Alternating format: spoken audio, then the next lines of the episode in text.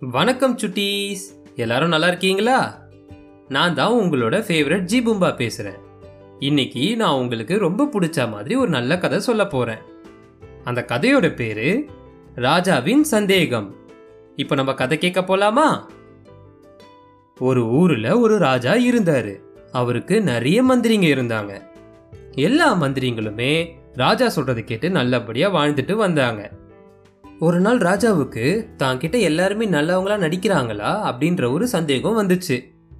அந்த சந்தேகத்தை தீக்கிறதுக்காக ஒரு பரீட்சை வச்சு உண்மையை தெரிஞ்சுக்கணும்னு ஆசைப்பட்டாரு நம்ம ராஜா. அதனால ஒரு நாள் எல்லா மந்திரிங்களையுமே நம்ம ராஜா காட்டுக்குள்ள கூட்டிட்டு போனாரு.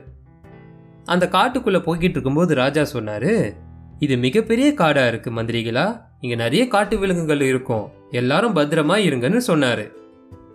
கொஞ்ச நேரத்துக்கு அப்புறமா நம்ம ராஜா என்ன பண்ணாருன்னா அவர் கையில இருந்த ஒரு பையில இருந்த வைரங்களை கீழே கொட்டிட்டாரு. இதை பார்த்த ராஜா அடடா வைரம் எல்லாமே கீழே விழுந்துடுச்சே. பரவாயில்ல நீங்க எல்லாருமே வேணுங்கிறத எடுத்துக்கோங்க அப்படின்னு மந்திரிங்களை பார்த்து சொன்னாரு. உடனே எல்லா மந்திரிங்களுமே வைரங்களை பொறுக்க ஆரம்பிச்சாங்க.